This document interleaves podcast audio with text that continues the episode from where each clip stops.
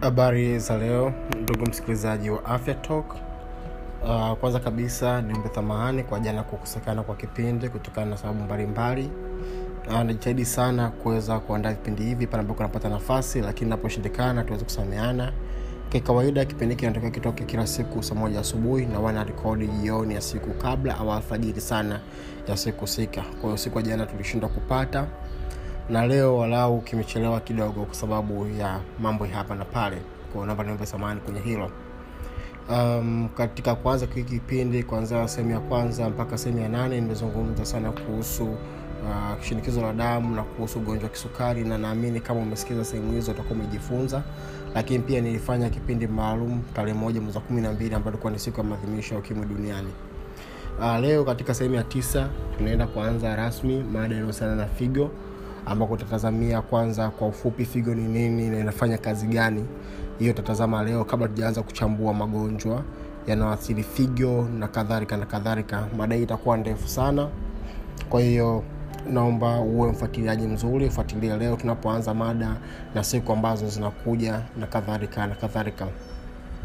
Nikukumbushe tu kwa majina anaitwa daktari agason tasingwa afya talk inakuja kwa lengo la kufundisha jamii kwa hiyo kama mtu ni mgonjwa asija akabadilisha matibabu yake kwa kusikiza tu kipindi hiki. Hii ni elimu tu ya namna gani naweza tukaishi na kupuka magonjwa mbalimbali. Hilo ndio lengo la afya talk.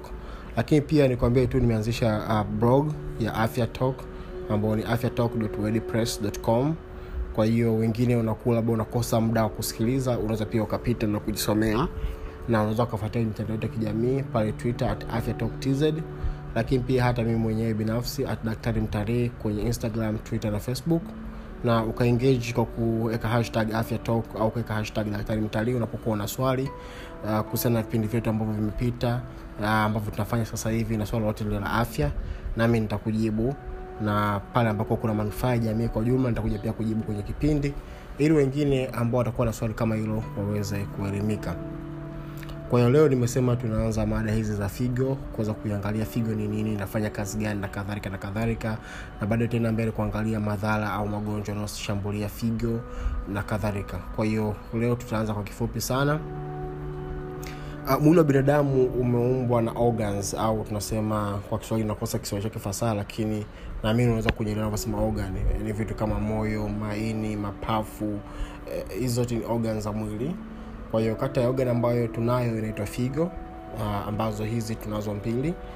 Na organ hizi zinafanya kazi kubwa moja ambayo tunasema ni ya kuchuja uchafu toka kwenye damu. Kwa hiyo hizi uh, uh, au hii figo tunasema hizi figo sasa tuizite figo binadamu anakuwa nazo mbili. Uh, ile figo ya kulia upande wa kulia mara nyingi inakuwa ni ndogo na inakuwa kwa chini kidogo ili kuweka eneo sababu inakuwa chini mara baada ya eneo la ini kutofautisha na hii ya upande wa kushoto na zipo kwenye upande wa nyuma wa mbavu. Na na kiufupi ni kwamba mfanano wake tunasema kwamba zinafanana kama chembe ya rage hivi jinsi rage ilivyokaa shaped. Na ya, ya mwanaume ni nzito kidogo ina mpaka gramu mia ishiri na tano hadi mia sabini mwanamke kwenda gramu mia mpaka mia hamsini sasa kazi hizi zimewekwa humo kwenye mbavu upande huo wa nyuma kwa kulia na kushoto zimezungukwa na lea mbalimbali za kulinda. Na kazi zake hizi humo ndani zinakuwa zina pyramids ambazo ni, ni, ni machemba ambako inakuwa inafanya hizi kazi za uchujaji wa damu na kusafisha damu na kadhalika na kadhalika. Kwa hiyo damu inaingia kupitia arteries mishipa mikubwa inaingiza damu kwenye hizi figo na baada ya pale ikishasafishwa inatoka kutoka kwenye hizi vein au vena. Tunatoka kwenye vena. Uh, tunasema kwamba licha ya kwamba tunaona kini ni ndogo tunaona kwamba hizi ni ndogo uh, lakini zinachukua mpaka asilimia au robo nzima ya damu toka kwenye moyo. Inachukua mpaka asilimia ishirina tano ya damu kwenye moyo. Kwao unaweza ukaona ni organ ambayo inafanya kazi kubwa sana. Tunasema kwa dakika inasafisha walau nusu kikombe cha damu. Kwahiyo ni organ ya muhimu sana inafanya kazi nyingi sana kwa leo tutaanza kuangalia hizi kazi zake ili mtu aweze kuelewa umuhimu wa kutunza hizi figo. Uh, ndio tunasema kwamba figo moja inatosha lakini ni vyema kama panapo ulazima mtu hakikisha unahakikisha kwamba unazipenda figo yako unapenda mapafu yako unapenda pia maini yako. Sababu ni ogani ambazo ni muhimu sana kwenye afya ya binadamu. Kwao tumeanza na hii ogani ya figo. Umeona sasa uh, kazi kubwa sana tunasema kwamba figo inafanya uwiano unaolingana wa mwili. Hii tunasema hemostasis. Kwenye, mwili humu kuna vitu mbalimbali. Kuna maji kuna chumvi chumvi kuna kuna sukari sukari humu kwenye damu na kuna mambo mengine kama hayo. Kuna vichocheo vingine kama homos na kadhalika. Sasa hivi vyote vinakuwa vinatumia figo uh, ambayo inakuwa inafanya kazi kubwa pia ya ya kuhakikisha kwamba mazingira ndani ya mwili yako kwenye uwiano kwa hiyo kazi ya kwanza ya figo ni kufanya uondoa uchafu unasema waste kwa hiyo uchafu ambao tunazungumzia huu ni yale mazalia au matunda baada ya mmeng'enyo aina mbalimbali ya vyakula ndani ya mwili au uh, pia hata ile misuli inapokuwa inafanya kazi. Kuna vitu kama urea ambayo inazalishwa pale ambako protini inakuwa imevunjika. Vitu kama acid pale vinazalishwa. Kwa hivi vyote vinakuwa vinaondolewa na na nini na kazi ya figo. Na hata mtu akiwa na, na ugonjwa au uh, figo au amepata madhara ya figo akija hospitalini kitu kwanza ambacho atafanya lazima apimwe urea. Tunasema kwamba ukiona urea iko nyingi sana kwenye damu inaonyesha kwamba figo labda zitakuwa zina shida ndio kitu ambacho unapata indication. Au pia kuna kitu cha creatinine ni, ni ile breakdown ya kwenye misuli pale. Misuli inapokuwa inafanya kazi inapokuwa na breakdown inazalisha ile creatinine from creatine uh, sasa ile ukikuta nyingi kwenye damu manake ni kwamba figo haijaisafisha haijaitoa. Kazi nyingine ambayo inafanywa na figo ni ku kureabsorb ni kurudisha ndani baadhi ya, ya, ya vitu ambavyo nutrient madini ambayo ni, ni, ni muhimu kwa ajili ya afya ya binadamu na afya ya mwili. Uh, tunasema kwamba uh, kwenye, kwenye makule kunapokuwa unachujiwa kule kunawezekana kama unahitaji glucose ya ziada au za amino acid bicarbonate madini kama ya chumvi haya kunakuwa kuna uliano kati wa ya, ya, madini ya chumvi na maji. Kwa hiyo figo inakuwa inafanya hii kazi. Baadhi ya maneno mtansamee naongea sana kwa lugha ya kiingereza sababu nakosa kiswahili chake. Lakini kazi nyingine namba mbili ya figo samani ni kuliabsorb ni kurudisha ndani haya madini yaweze kusipotee na pia ni kuyatoa kulingana na uwiano. Kama uwiano umefikia itafanya yatoke kama haujafikiwa itafanya yabaki ndani mwili. Na katika kufanya hivi nahakikisha kwamba ile levo ya uwiano kati ya alkali au bezi na, na, na, na asidi ya kinyumwili inakuwa ipo sawa. Ambako tunasema mtu anatakiwa kwenye kati ya 7 uh, kati ya saba kati ya saba nukta tatu mpaka saba nukta nne hapa ambako ndo mwili unakaa kwenye kiwango hiko cha ph sasa uh, kubalansi vitu uh, unatumia protein unatumia enzymes mbalimbali na figo inakuwa ina, inafanya hiyo kazi ya kuosha ambavyo inabaki.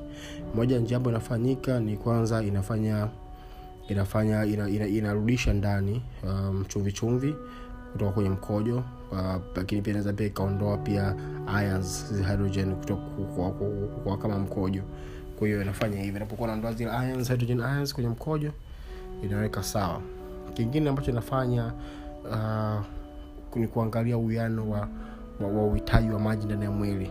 Pale ambako mwili unakuwa unahitaji maji mwingi basi maji mengi yanabaki mwilini mtu unakojoa mkojo ambao uko very concentrated.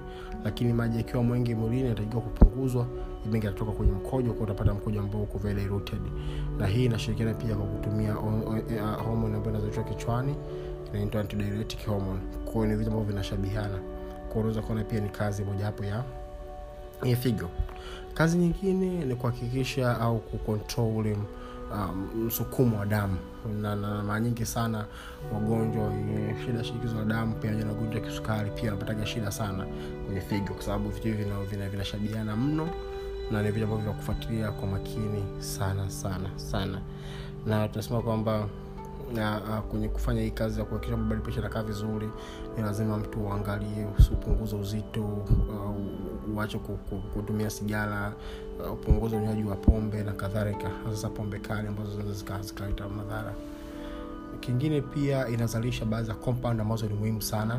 Uh, moja kazi ya moja kati ya compound ambayo inazalishwa na figo ni erythropoietin ambayo inasaidia kwenye kuzalisha chembechembe sahani chembechembe nyekundu za damu ambazo za muhimu sana lakini pia kuna kuzalishwa kwa renini ambayo inakuja ku, kufanya kwa, inakuja kwenye kwenye, kwenye, kwenye, kwenye kutanua mishipa ya damu au kuipunguza na kadhalika.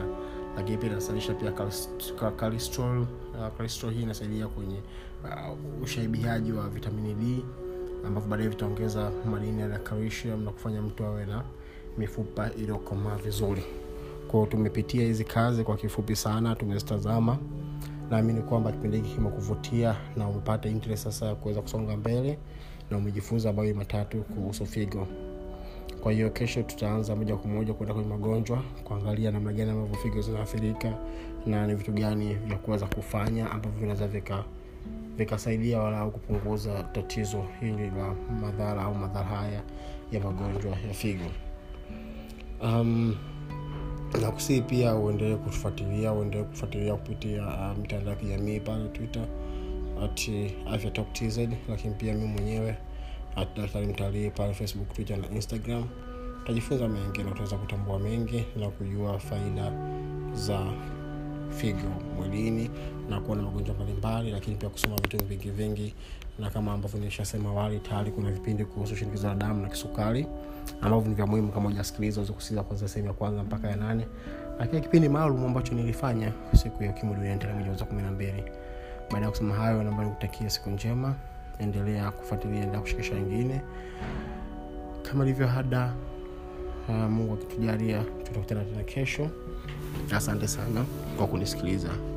Asubuhi njema. Asante sana